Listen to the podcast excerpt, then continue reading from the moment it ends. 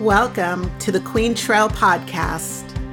Meditation doesn't have to be sitting still and having an empty mind. The journey is such a beautiful thing because we are all on a journey. You want to make sure you have some kind of distribution plan, or at least have an idea of it, because you can make this really amazing film and it only gets seen by your family and friends. Old Hollywood is still intact. Every horse runs hard, but when they win, and they know it. They've got this little sass about them. It was pretty rough. I had to go into the water and with my med pack, swim to the beach, treat these guys, put them on my back, swim out to the helo. And I'm like, oh my God, I've never seen those before. And I said, what are those? And before I could even finish the sentence, she said, oh my God, you didn't touch them, did you? Even if monarchs go away and we never see one again, because there never will be monarchs again if they die out, it is just a little indicator of larger threats yeah. My dad said, So, what were you guys doing in the desert? And I said, We were taking nude photos.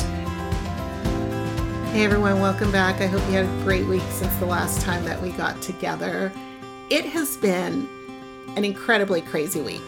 LA is actually experiencing blizzard conditions. I think that's literally the first time in my life that I've heard anything like that, and it's really kind of bizarre. I saw a picture this morning of Greystone Mansion, which is in Beverly Hills, and the grounds were dusted in snow. So even though I haven't been caught in snow, I did get caught in a hailstorm the other day, actually, two of them, and they were pretty lengthy. I mean, you know, of course, all of this stuff is really short lived. Like one hailstorm was five minutes, and the other one was maybe three. But I know that a lot of people who regularly experience these weather phenomena, for lack of a better word, think that it's really silly of us to be making such a big deal out of it. But really, if you take a moment to think about it, it really is a big deal. It's like one of those when pigs fly moments, right? So, right now, there's a lot of pigs on wings causing this weather mayhem to occur. and it's like, you know, although it's statistically possible for it to happen, it's incredibly rare for us to have temperatures that are this low, or frost, or hail, or snow. In fact, any time that snow comes up in a conversation in Los Angeles, and I mean, like, not just now, but ever. There's always that one person in the room. They're usually older than everybody else and so have a lot of great stories to share. They're the ones that are going to come up and say, Oh, I remember when I was a kid and it snowed on my block and all the kids ran outside and we made snowmen or you know somebody brought out a toboggan or something like that I cannot imagine that much snow happening in Los Angeles, but you know, that is what you hear. Or if that person is not in the room with you, you hear somebody retelling their dad's story or their grandmother's story. And it's really such a cool thing because it brings out those elements of storytelling traditions that are so important to connection to the human story, right? Because it doesn't just tie us together in the now, but also across generations and time periods. It lets us know this is not necessarily a unique experience. It's happened before, and here's what we know about it. Like, it introduces information to help us navigate these weird things that are happening right now. Whether it's let's go out and have a snowball fight and build a snowman, or, you know, don't go hiking because it's probably not a good idea right now. And of course, there's also all of the articles on the social media feeds and the news that are offering all of this anecdotal and historical accounts of the time when it snowed in LA, right? And according to the LA Times, it has snowed at least five times since I've been alive. And I literally have missed every single one of them. I do not recall seeing snow anywhere. But one of the cool things that I saw today is my cousin posted a photo of snow in his front yard and this cute little snowman that he and his boys made. And I think that that's what makes these rare events so incredible and memorable, right? because they unite family and friends and strangers alike by providing something that's so novel and short lived, yet so incredibly impactful that even if you haven't been a part of it, your grandma's story of being a little kid when it snowed on her block is totally worth retelling today. I mean, it, it's a big deal. Snow in Los Angeles is proof that magic exists. And I, I mean, like, I think it kind of pushes that reset button, right? On the monotony of life's busyness, the stress of work, you know, the crazy traffic commutes. In fact, it's the kind of stuff that makes you smile and wonder and makes you forget your tiredness because it tugs at that striped t shirt that your child self is still wearing and it makes you pull over and step out of your car and suddenly feel alive. So it is a big deal. And I am hoping that you're enjoying it. Cold hands, wet shoes, and all. Oh, well, not the wet shoes. I hate it when my feet are wet and cold. So keep some dry socks in your car, it'll save you. That said, something else that is a big deal as well is conversations with friends. So today I'm going to bring you part two of my talk with Gianna Carter, who is the singer of Sugarlips and the duet The Lovelies. She is also a kick ass host of karaoke, open mic night, and an equally spectacular DJ. And we hit on all of that in the last episode. This episode I've entitled Sidebar Conversations because we went off subject quite a few times, and it just made more sense to compile our fun conversations about dogs and travel as a separate episode. So please grab a cuppa and join Gianna Carter and me in this week's In the Company of Friends talk. Enjoy. We're like, hey, great job. I'm sorry, my dog. one of my dogs is in here he's like, Which one is that? This is Randall. Like he's about three. Hi, Randall. Come here. Stop growling at everybody. There we go. Did I meet him at the restaurant? I think it was yeah, Randall and was it Randall and Hugo that we brought? Probably Yes. or Quinn. Yeah. You may not have met Quinn yet. You got to meet Quinn and Nelson now. We've got eight now.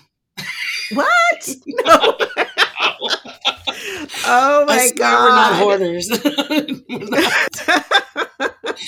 That's the They're like thing gerbils. They just, it's like, I swear we only had one and now we have eight. Exactly. I started off with sugar. That was it. I had sugar. now I've got. it just happens when you love animals. It's very difficult to keep from rescuing them. We inherited two them, um, and then we adopted Randall in memory of my dog Norton. I don't know if you remember him from back at the house. I totally remember Norton, and he loved if I sat on the end of the couch with my arm on the armrest, he would squeeze in between the armrest and my ribs. Yep. And somehow turn around and then get his head on my lap, and Yep. he just snuggled in there. He was, oh, he was so He's a cute. snuggle bug. yeah we used to call him Butterball because he looked like a little Butterball turkey from behind. He was so cute. when he passed away, we decided to rescue Randall. And it just snowballed from there because, you know, I turned Russ into a crazy animal lover like myself.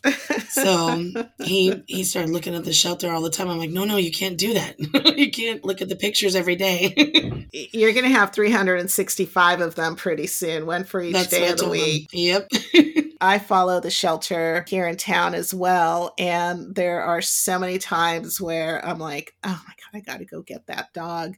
And right. I mean, I have a big yard, but it has a lot of openings, like a lot of wrought iron fencing where a dog could squeeze in between. And so it would have to get upgraded. But I've got my two cats and I inherited a tortoise. He's just a little guy and he's never going to get bigger than a bread plate. So he's super Okay. cute. And uh, it's interesting having a tortoise after never having one my entire life. I never thought I'd, you know, I'd be the owner of a tortoise, but he's so cute. He's got his uh, little paw wrapped around my pinky, you know. And then there's a lot of times where I'm like, just a guinea pig. We could get a guinea pig or a bunny, you know, be fine with the cats. And I just hear Sophie going, "No, mom." exactly. Don't do it. well, shoot, the last one that we got, I didn't even have any say in. I was sitting on the couch. Russ gets up and he's walking out the door, and I'm like, "Where you going?" He goes, "I have errands." I'm like, errands, really? I'm like, nobody even uses that word anymore. like, what are you talking about? And I see him, he grabs one of our dog's harnesses, and I go, Are you getting a new harness for Quinn? And he goes, Don't worry about it. I'll tell you when I get home. Oh my I'm god. like, What is going on here? the secrecy. now you know that Aaron's is secret code for I'm getting another dog and you just Yeah, don't know it exactly. I'm like, honey, every day I'm running an errand. yeah.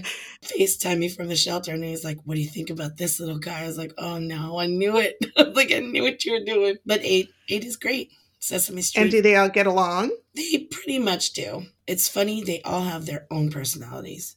Mm. Not one of these dogs is like the other, which usually, you know, you kind of get two together and they kind of grow on each other and kind of become similar. They're awesome though. They all have their own things that we love and just again, another thing that just brings so much joy to us. And they probably entertain each other as well. Oh, they do. When they start playing, I honestly don't think there's anything better. They get the zoomies and they'll be running around together and just going crazy, running in circles, and they you see them all start chasing each other, and then they tangle up. They look like National Geographic. They look like they're killing each other, but they're just having fun. the newest one, Nelson, he's still really, really puppy. He was two months old when he was put into the shelter because his owner was arrested and either never got out or didn't come back to claim oh, him. I don't know My which. And we got him when he was four months old, so half of his life had been spent in puppy jail. So we got him home and we got him in with the other dogs. And I've never seen a dog get into a pack and act like he belonged faster. Within two days, he was barking, he was playing, he was eating food, he was running around. I mean, like, he didn't even care. Wow, that's so cool. You should start a channel for them. We have actually discussed that. Their personalities are so much fun and they do so many crazy things that it's just, we feel like we definitely have to do something with them. We either put them on t shirts or start a channel for them. We, they're on YouTube, they're on Russ's YouTube channel, and a lot of people like I'll the have to- videos we take. Is that a public one? Yeah, What is it so people can go and watch those videos? I think it's just Russell Carter subscriptions. There we go. I was like, where am I going? I feel sometimes like I've lost my youth because I no longer am really great with technology like I used to be. Girl. I find myself Me asking questions. too. like- And sometimes I just hand stuff over to Sophie and I'm like, please go on my settings and fix all of this because I have no idea what I'm doing. right? and yeah, so it's not just you. That's so funny. It is at Russell Carter 1872. That was a good Oh, so he used his birth year. I can't wait until he hears that. I always tell old. We love you, Russ. You know, right? oh, he's not back here. He has no idea. He's a vampire. That's what it is. He, he comes out at four o'clock in the morning. So you were talking about you got on stage, you wanted to melt into that brick wall, yes. and then what happened when you started singing? Well, I sing. I you know that part was kind of a blur. Honestly, that first time because I was just like I just wanted to get it over with. I really just wanted to be off the stage. I did not want people looking at me or hearing me. I was like, I, I honestly felt that feeling that people have that nightmare where they're naked in front of everybody. That is Yes. exactly how I felt. I was like, oh no, what have I done? so well, you When know, you're supposed to flip that so that you're the one that's dressed and everybody else in the audience is naked in front of you. Oh, exactly. Yeah. I mean, and you know what? I've tried using that, and I don't know about you, but it's never worked for me. A lot of people, you know, everybody has their own way of dealing with that kind of pressure, like you said, like that stress. You know, some people, yeah, looking out at the audience and picturing them naked makes them feel less vulnerable. You know, maybe they have that kind of mind where they can put that out there. Other people, like you said, the more prepared you are, I feel like the more comfortable you're going to be. Because if somebody asks you a question, if something goes wrong, nothing goes as planned, and you're like, ah, you're the one that has everything. You're like, okay, I can accommodate this problem. And I feel like that's the same thing for like any kind of performance, really. Because like when you get up to sing i mean i remember when i first started with the band and stuff like that because i obviously i started karaoke and stuff like that and i did that for a long time but when i finally really started doing the band stuff it was uh, terrifying to be up there and wonder if you were going to forget the words or if you were playing on the guitar at all. It was like oh my gosh i got to know how to play these chords and sing the song at the same time. And when i would have to go up there with sheet music on a stand or something i mean i always just felt crazy just out of control. And at this point, I'm just like, I, I've got it down. You know, I'm like, I still get a little bit nervous about certain events that are bigger, but on a day to day basis, like what I do all the time, now it's, it's just fun. It's just a beautiful job. To, I mean, I, and it doesn't even feel like a job. Russ and I talk about that all the time about how just a few years ago, my job was a regular eight to five, working at a desk, working for people that some of them didn't know what the heck they were doing, you know, and just having to put up with all the same BS from day to day that everybody else has to. And I'm like, now I leave my house at 7 p.m. I work maybe four hours in the time and it's not even like work. I type in a song on the computer for somebody. I help them sing sometimes. I make them feel good about themselves. I help them have a good time and have fun. I help the bar make money and it's like, is this really my job? like when, am I really making money doing this?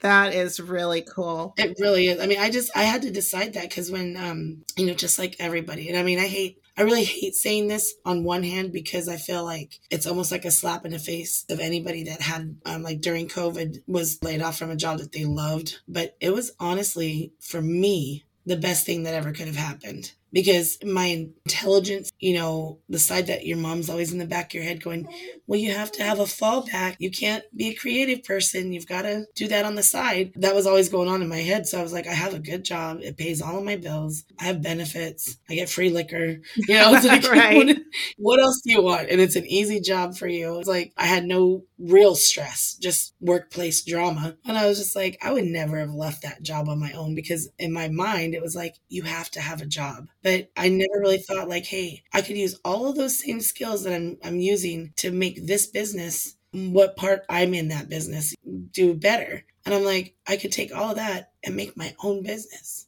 and and have this. I mean, because before this, before the pandemic, I didn't really. I, I, mean, I hosted karaoke maybe like once or twice for people. I DJ'd one time because uh, somebody didn't show up in the band you know, stuff like that. And I was like, I can do all of this stuff. There's nothing stopping me. And there's no learning curve for me. I have the equipment, I have the ability. You know, I'm like, I why would I go find another job like this last one that's got all these pluses, but it stifled my creativity. It did not make me happy. It didn't bring me joy.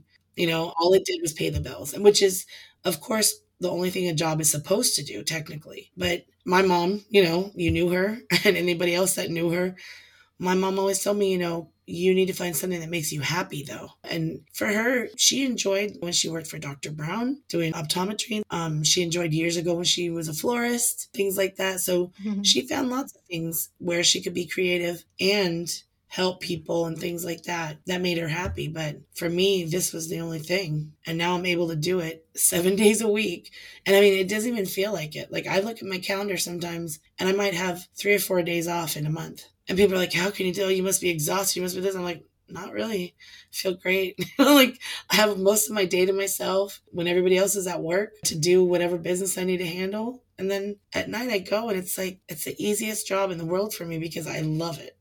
And that makes a huge difference. And sometimes you have to make those choices. And a lot of times, the things that seem most catastrophic in our lives are the ones that pivot us in the direction that we need to go to or you know force us to reach deep and go this is not available to me anymore what can i do and if you can get something that makes you happy, I don't think that there's any reason why you shouldn't head in that direction if you're able to make it work for you financially and emotionally and all of that. So I think that's awesome. And yeah, I remember your mom saying that. And she would tell me the same thing because I would be like super stressed out about something. And she's like, we got to get you doing something that you really like. And honestly, what I'm doing right now is what I absolutely love doing is connecting with my friends and, and just sharing conversations you know, because like you said, making people feel good, coming up to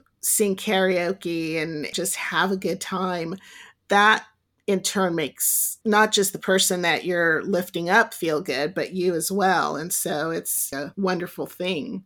Yeah.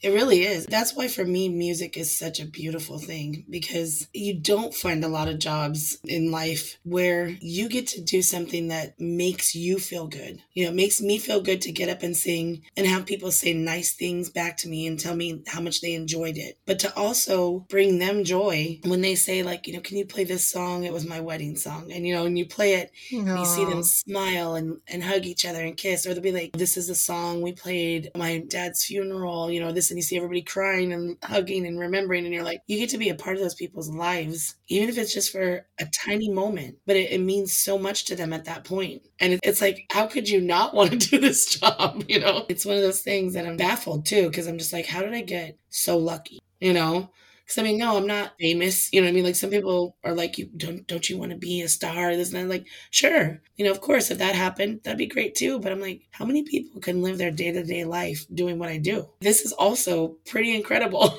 I love it. it is a unique opportunity for sure. And they are rare opportunities because a lot of people don't go after them. They don't have that confidence or they have that voice in their heads that's telling them that's not a real job. And even though you really want to transition over and make that your real job, there's that fear because you kind of have to jump across the valley to get to that other side. And once you do that, you feel like you can't go back. It's that safety net. The safety net has disappeared. And now it's like, okay, you got to do this. Yeah. Sometimes though, I'll tell you, I, I really wish somebody would have pulled that safety net out from under me a long time ago. Because mm-hmm. I, I look back and as grateful as I am for right now, I do actually look back and feel like, gosh, look how much time you wasted I mean, just like when they had to let me go. I mean, it's not the end of the world for anybody, is it? Right. You know what I mean? Like, I know a lot of people that were so afraid and they're like, what am I going to do? They couldn't survive without me because I know all of this at work. And I'm like, they'll survive with no problem without you. Mm-hmm. You know, and I'm like, and that's just cold, hard truth about especially in the corporate world. I mean, maybe not so much in a smaller kind of thing, but I worked in a nationwide company. Yeah, I might do so much, I might know so much, none of it matters they they would absolutely survive if I didn't walk in the door the next day. I'm like, I don't kid myself that they need me. They don't. Yeah, would it be would it be difficult a few days for them or even a month? Probably. To switch everything around, you know, get it back. What I get to do is something totally different, you know, and I'm and I'm grateful for that because like I said, I mean, it's all good. And there's a lot of people, like I said, that would be super grateful to have what I had. And that's why I don't look down on it for anyone else that says, gosh, I would have loved to have had your job. And there's nothing wrong with that. There's certain people that want certain things. I mean, it's just like where you live. You know, some people are like, ugh, California, yuck. And I hear them say that. I'm like, really? I'm like, California is so beautiful. There's so much here, you know. It is. Yeah. And there, but I know a lot of people are like, oh, no way. I hate California. I'm like, wow, okay. I'm like, I, I can't comprehend it, but I, I understand that you have your own feelings. And it's like me, I love New York. I get people all the time like, ew, New York? Really? Oh, no. And I'm like, I absolutely love New York. I'm like, I'm a New Yorker soul and I'm going to be there one day, you know, like, you know, as much as I love California, it's my home. I'm like, I've always been drawn to New York. I want to be there. I want to be in that, that creativity and that vibe, that unique, there, there's so much history there and just so many possibilities. It's, it's one of those places that's just like infinite. It's very different vibe from oh totally anything that's here in LA. Exactly. Well, pretty much anywhere else in the world. That's part of what I love about it is that it is uniquely New York. It's it's its own entity. I've seen that picture of you and your mom with your hair. Both of you guys, your hair is blowing all over the place and and uh, waiting for a ferry. But have you gone back since then? Yes, I took Russ in 2019 when I was still working. I was able to take a nice two week vacation. We did I, that was my first time ever doing that, like taking a full like real vacation. I'd taken vacation days. I'd gone to like Vegas, you know, things like that, but I had never really vacationed. And um, I took him back to my hometown where I grew up as a teenager in Hendersonville, Tennessee. And I got to meet up with some of my friends from middle school and high school, which was awesome. Oh my gosh. Yeah, it was crazy to see them. It was like no time had passed, but like a million years had passed too. It was just like, whoa, it was a time warp. yeah. It's like, wait, you got a kid now? oh, oh, uh, grandkids. Gosh, one of my friends has grandkids. I was like, what? I'm like, we're not old enough to have grandchildren. like, Aren't we still 14? right. I'm like, I know I am. That's what I think when when my friends tell me that they've got grandkids, and I'm like, wait a minute, right? I know I married grandchildren. I was like, wow. I'm like once once I got married to Russ, I was like, wow, I'm I'm Grandma Gianna. like this is weird. That's right. Yep. I'm like it's just a title. It's honorary. Honorary grandma. Yeah, I took I we, we took such a great trip in 2019 and we went um so we went to Hendersonville and then we went to visit our friends Chad and Scott in Kentucky. And um that was a it was such a it's so funny to go from California to Hendersonville is like, whoa. Because Hendersonville is built up a little bit, so it's not as rural and small town as it was when I was there, but it's still compared to California, it's definitely you know more of a small town and Russ like wow that's pretty cool you know. Then we went into kentucky and they live out in the what they call the sticks. They call it the sticks because that's pretty much all that's out there are sticks. Because yeah. there's nothing else.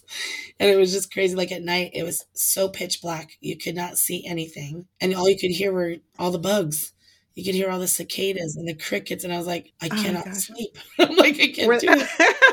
the chorus. is like, I know. Russ is like, it's it's so peaceful and it's so not. I'm like, no, no, I need noise. I need things going on. I'm like, this is crazy. Uh, did you see fireflies while you were out there? Uh, I don't recall seeing fireflies. No, but I didn't really go outside at night because it was kind of. I mean, it was summertime, so we kind of stayed inside. It was very sticky and humid. The South yeah. has a very humid atmosphere at that point. You're just like, ugh. But they have acres there. And they had donkeys and they had a goat named Hank. That was my little buddy. and a couple horses. Of course, they've got like dogs and cats and stuff. And now they have turkeys, things like that. It's crazy. Little chickens wow. running around. Whole farm. It's, yeah, whole farm. It's super cute. But that was its own experience, having fun doing that. And then we left from there, from the sticks, to go to the big city. we went to New York, straight what into a Manhattan. contrast! Oh, big time! It it was magical. It really was. I mean, it's one of those things. It's just for me. There's some people that are just like, oh no, they're like, it's noise, it's loud, it's dirty, it's crowded, and I'm like, uh huh. you know, for me, I'm like, yeah, it is. It's awesome. I'm like, I love it. Starry eyed. oh, totally. It was so much fun, and Russ fell in love with it too, and He's like, this place is pretty amazing. Gosh, we were there maybe five days total. It flew by, but it also, you know, we were able to kind of live instead of just being there for like a day or two. It was incredible because you know that when my mom and I went, we had gone to the Statue of Liberty. That's where you saw us. That that picture is so funny. We're sitting there freezing, waiting for the ferry to come back and get us. and uh, hurry up! exactly. Well, my mom had known, like, I mean, because when I was a little kid, like like two and three years old, like barely talking, I would tell her I was going to live in New York. And she's like, You don't even know what New York is. I'd never been there. And I was like, Yeah, I do. And I was always into like drama growing up. Like I wanted to be an actress before I knew that I could sing. And she just thought I was being on TV because I'd always pretend to be stuff. And I'd see something coming on TV. I'm like, there's New York. See, mom? And she's like, how do you know that that's New York? And I'm like, I just do. And uh, wow. I always wanted to live there. And when we went on that trip together, she was like, please don't move here. she was like, please. She's like, I can't be 3,000 miles away from my daughter. And there's no way I can live here, you know, because she was claustrophobic. Uh, she wouldn't go in the subway. She didn't want to go in the elevators of all the big buildings. That's right. And so she gave me a good that. excuse. I mean, honestly, I, I was pretty scared because I think I was like, I don't know, 23 in that picture or something like that. and I was like, I was contemplating moving there on my own, just starting my life. I just think what a different life you would have had. I know. I do think about that. I'm just like, on one hand, I mean, I do imagine it, but then I also am such a firm believer of life happens the way that it's supposed to, even when you don't think it is. I agree with that. The thing is that there's so many opportunities for us at every moment, right? I mean, mm-hmm. it's never we can do this or we can do that. There's all of the in between this and that that we could also do and all of the on the other side of this and that that we can also do. And you can only choose one thing at a time. So you end up living the life that you chose but it doesn't mean that it's wrong or it doesn't mean that it was worse than what you might have lived in New York it's just the choice that you made, and that's where the story had to start. And now you're at a point where you can go, I can go back to where I want to be. Yep. And I feel like certain things probably develop and grow within you that help you better survive those choices too. I mean, because like I look back at myself and I'm sure I'm sure a lot of people do, probably most people do. You look at yourself at like 23, 24 when you knew everything. And you, you knew everything about the world. And you knew exactly what you wanted. And, and you're like oh my god i was so stupid. Like i was an idiot. I knew nothing you know? We're so smart at that age. Oh, i mean it's like you know somewhere along the line we start losing the brain cells. But at that time of our lives we do know everything. We do. We know everything. And we know what everybody else needs. And we know what we need. And we know how to make it happen you know and i look back at myself and i'm like yeah i probably wouldn't have survived in new york with that mentality. I wasn't tough enough you know? And honestly i mean like i said it was 50-50 i mean i can blame my mom all day long you know because she absolutely out loud said please don't move there. But inside i was scared. I had a lot of trepidation about it. I was like i want to live here but oh my god it's scary. You know i was like i want to be all alone 3000 miles away from anybody i know you know like not a soul is going to know me here and it was a frightening thought. I was like, God, you know, I'm like, I know I made friends quickly wherever I went. I was never one of those people that had a hard time with that, thankfully. But I was like, I just don't know. I'm like, it's such a different world here. So it was easy to blame it on my mom. But now I'm like, I can't wait to go live there. I want to, I want to spend part of my life saying, no, I, li- I live in New York. well, oh, yeah, I'm from New York, you know?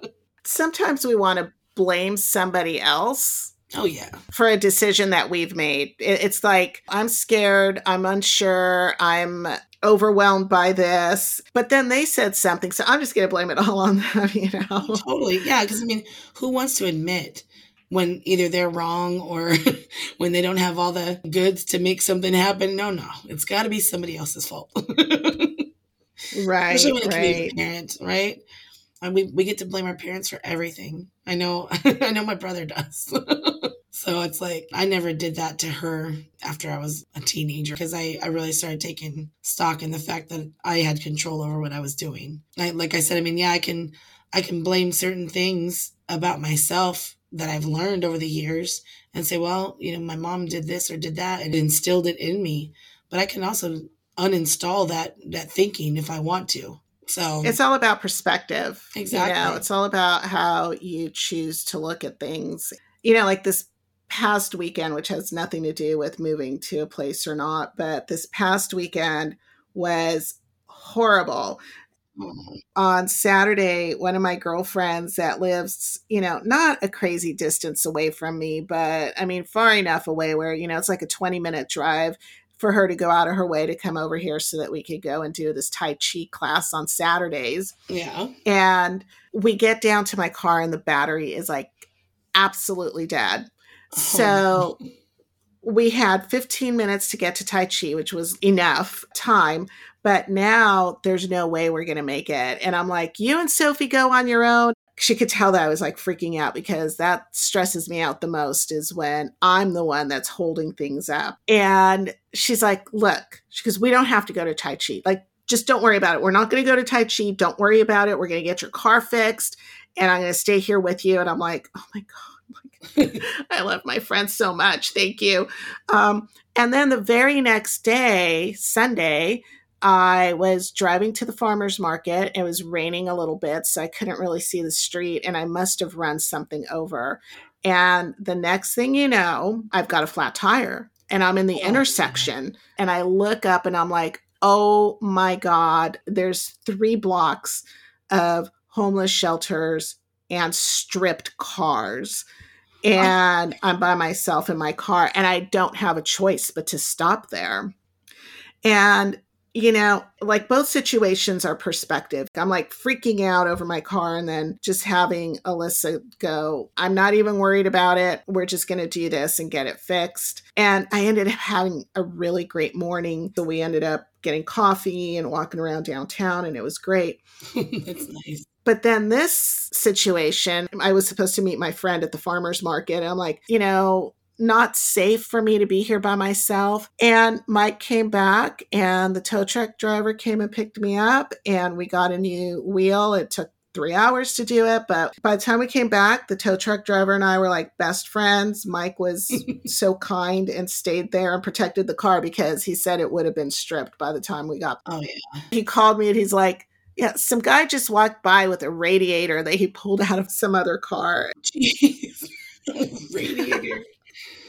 You know, it's perspective because things could be like super scary or super stressful or super unpleasant in some way. And just realizing that you can make it through, that you have good people in your life helps you overcome the next situation, you know? So, yeah.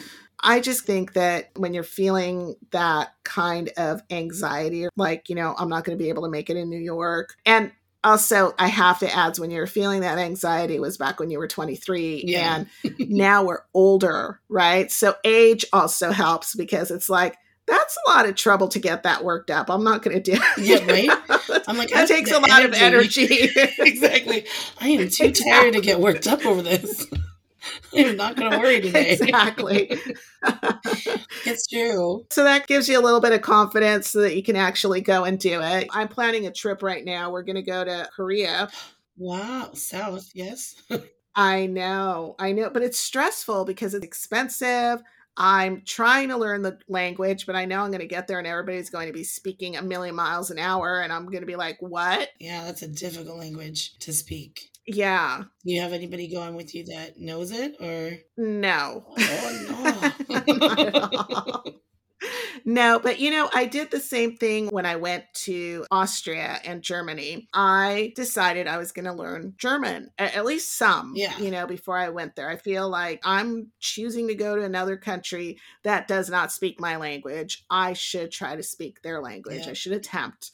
And I knew just enough to get myself in trouble. So this one day, it was a study abroad thing. We had a bunch of people with us. We were there for like six weeks. It was an honors history class and an honors music class. So one of the days we went to Hitler's Eagle's Nest because we were learning European history. Yeah.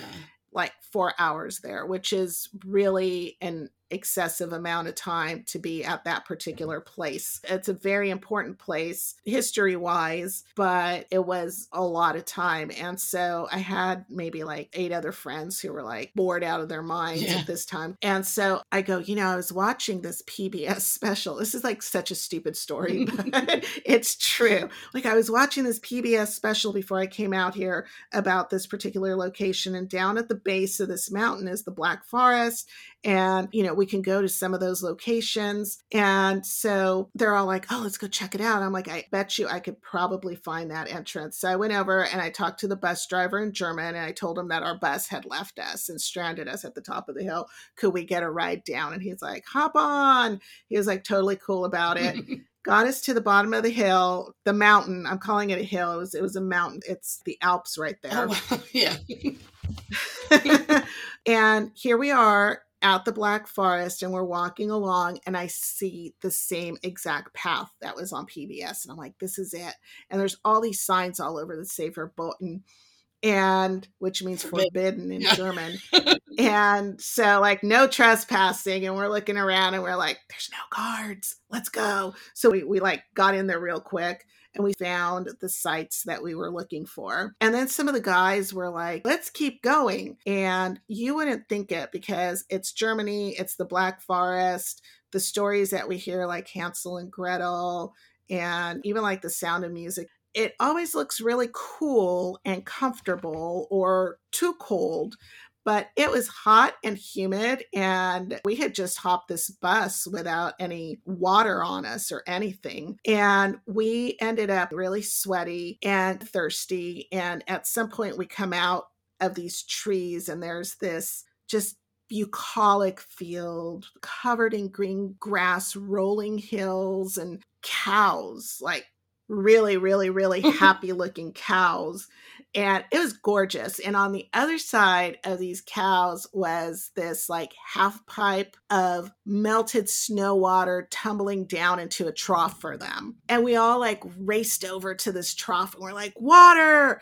And there's a little teeny tiny sign in front of it that said keine Trinkwasser. Well, the very important word that had not stuck with me was kind. And uh, that means don't. but I'm like, German is kind of like English a little bit. Like trink is drink and Wasser is water. So kind of must mean kind, as in good drinking water. And that's all I had to say. And everybody's like diving into this trough and we're all like drinking the water. And I'm telling you, that was the most delicious water I have ever tasted in my entire life. It was so good. And I'm like, the cows look healthy, the grass is green. What could be wrong with this water? Right. we finally find our tour bus and I find the tour guide and I'm like, Daniel, what does kinda mean? And he's like, kinda? And I go, yeah, like kinda drink Trinkwasser. He's like, oh, kind. It means don't drink the water. And I'm like, oh, everybody's head that was with me were like, like looking at me, and I'm like, "You said it was kind. What's gonna happen to us?" He's looking at us, and he's like, "Did you drink the water?" And I'm like, "Oh, um, yeah." I'm like, "Is that bad? We did. Are we turning into happy cows?" it was nobody got sick. Nobody got sick. It was just like but i think about that because i'm like i'm gonna go to korea and i'm gonna read some sign and i'm gonna be like oh yeah that's what this means i'm gonna like it's gonna be like toilet water like no no i'm not supposed exactly to exactly Exactly. i'm like i'm a little bit scared because i couldn't read it Oh. you know? But just because i can read it doesn't mean i know what i'm saying. Well and you know you can do google translate i can do google translate yeah. It does it real time. So you can say in english you know you can say don't drink the water. See what it says in korean and you're like okay exactly i think this says don't I, I'm going to be using a combination of a lot of different translation aids while I'm over there, but I'm really excited about Yes. it. And I can read it a little bit, I can speak it a little bit, but I have no high hopes that I'm going to get over there and be able to hold a conversation with anybody. like you said, I mean, you're you're going into somebody else's area that does not speak English, and when you show that that you have the respect and the knowledge that you're at least trying to be respectful of whatever culture you're going into, I think that people want to deal with you more because I feel like. You know, when they see a tourist that's like, "Hey, I don't speak Korean. what does this say?" and they're like, "Oh, please, you know, they're like, get, get this person away from us. We're gonna have them eat a chocolate covered cricket." You know, like, they just don't even care. They're like, let's mess with this girl. But when they see somebody who's actually trying, they'll be like, all right, let's help her out.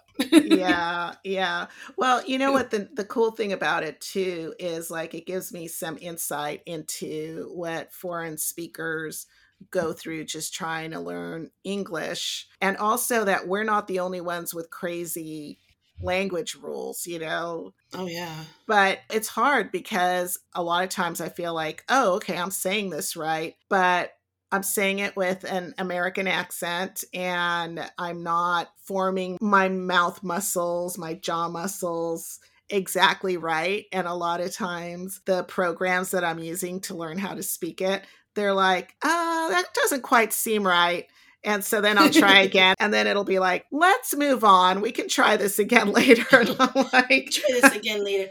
But you know what's funny is that I think that a lot of those things they don't teach you specifics about your anatomy because there's so many languages that use different vocal sounds. We talk a lot in the middle of our mouths and like in our throats, um, like just in the very back of our mouth. There's glottal sounds and things that we don't use that come from further down in our throats that these languages do. So that's why we can't properly speak a lot of these languages because nobody's telling us to do that. We hear something and we're like, da da da, you know, and they're like, no, they're like, it needs to come from down here, and you're like, oh, so you got to learn how to use, and it, and we we're not raised using those muscles So it's not easy for us to use those sounds, you know, because it doesn't come naturally. It's just like French. French, you have to relax the back of your throat and like the back of your tongue to really get the words out properly because it's where they speak from. Same thing with Vietnamese. They have a lot that happens mid larynx practically. Like it's way down there. It's like almost like you're swallowing.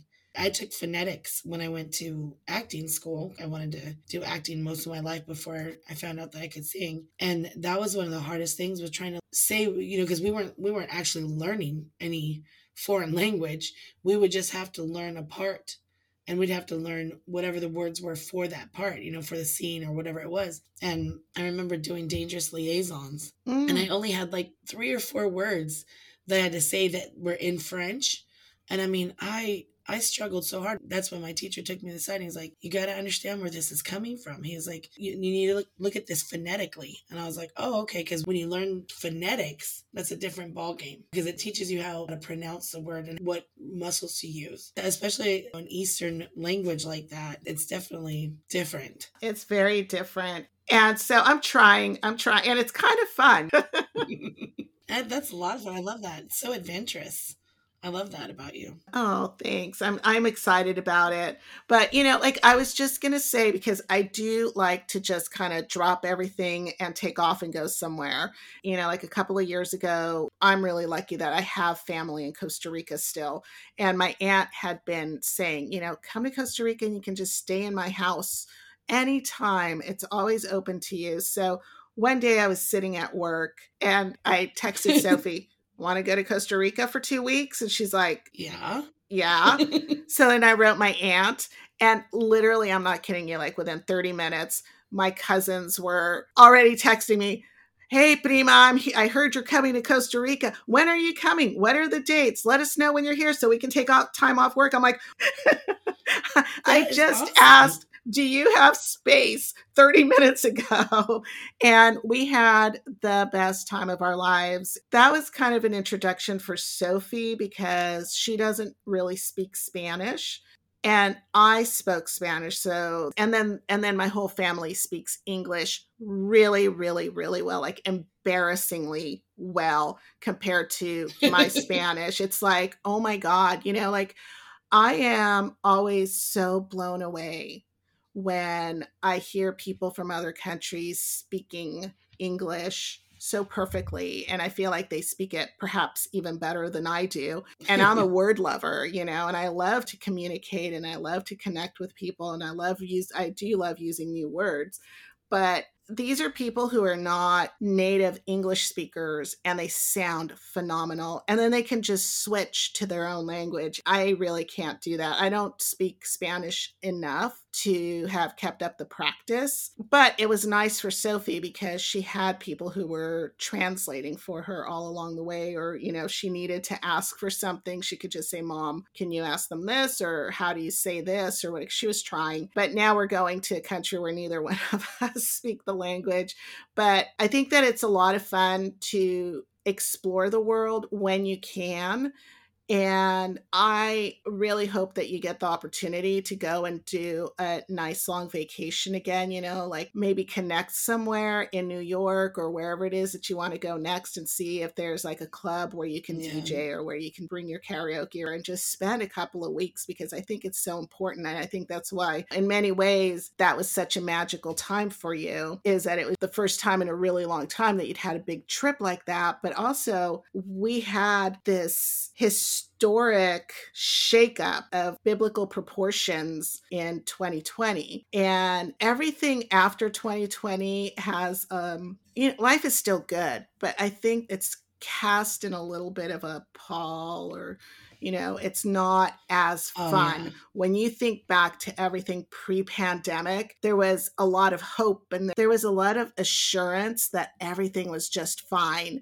and now there's uncertainty that accompanies it. And so your memory of being in New York in 2019, you know, like you didn't have to wear masks, you had absolute freedom and this magical time despite the bugs in Kentucky, you know, right before going to New York. Right. and So I think all of that just, you know, put all together makes that such a great memory. But like, it would be awesome if you could make some more. Exactly. Well, I know what you mean. The world really changed. I mean, it wasn't even just the pandemic. I mean, it was the isolation. It was the stress between people with politics. I mean, that that has become such a huge thing Mhm. that never, you know what I mean? Like it never used to be a big deal between most people where you could have your opinion, I could have mine, and it wasn't one of those things where you break it down into you're an idiot and you're like, whoa, you know, like I just have an opinion that's different from yours. Like we don't have to hate each other. Exactly. You know, and it feels like the world is still at that point. And um, yeah, I mean that's definitely something I don't want anywhere. But yeah, we, we're actually planning to move there because I figured, you know what? At this point in my life, I'm a totally different person than I was at 23, but that my soul is still a New Yorker soul. Mhm. When I got laid off in 2020, that's when it happened because he and I had jokingly talked about like one day. And then I was like, I just got laid off. Can move to New York. You know, I was like, I don't have this job to be stuck to. Our parents are gone now. You know, I mean, my father's still alive, but he doesn't rely on me or need me. Mhm. You know what I mean? Like he's not like in my life day by day like my mom was. You know, so he doesn't rely on me or need me for anything. He's got a girlfriend, you know. I'm like, we are free. His kids are grown. He's got one that's already started her own family. The other one's starting her own family now. And it's like, this is a time for us to be who we are. And so it took some coercing on his, you know, for him, because he's never lived anywhere but California. So he was worried about that. And especially he thought that I wanted to live there forever. I was like, I don't know if I want to live there forever. I haven't lived there yet. Mhm. And I'm like, yeah, maybe. Maybe we'll both get there and love it and just be like, hey, cool. This is where we live now. I'm like, maybe we'll get there and we'll hate it immediately and be like, well, let's move back home. Like, Right. who knows? Or somewhere in we have no idea until we try. Let's move out to the Yeah. sticks. yeah, I never want sticks. never. No, we're we're looking at Staten Island. When we came back from that trip, you know, I, I was kind of like my mom. You know, in that I, I am like my mom in that way. Like I get something in my mind and I start planning it, even if it's never gonna happen. I'll be like, mm-hmm. Right. oh, here's how my mansion's gonna look. You know, like, it's just one of those things that she put into me that that I kept along with everything else that I kept from her. So when we got back and he said, "Yeah, I might live there one time," you know that that would be cool. And I was like, "Oh, okay." So I started googling. I'm like, "What's the safest borough?" You know, because I knew we couldn't do Manhattan. You know, Right.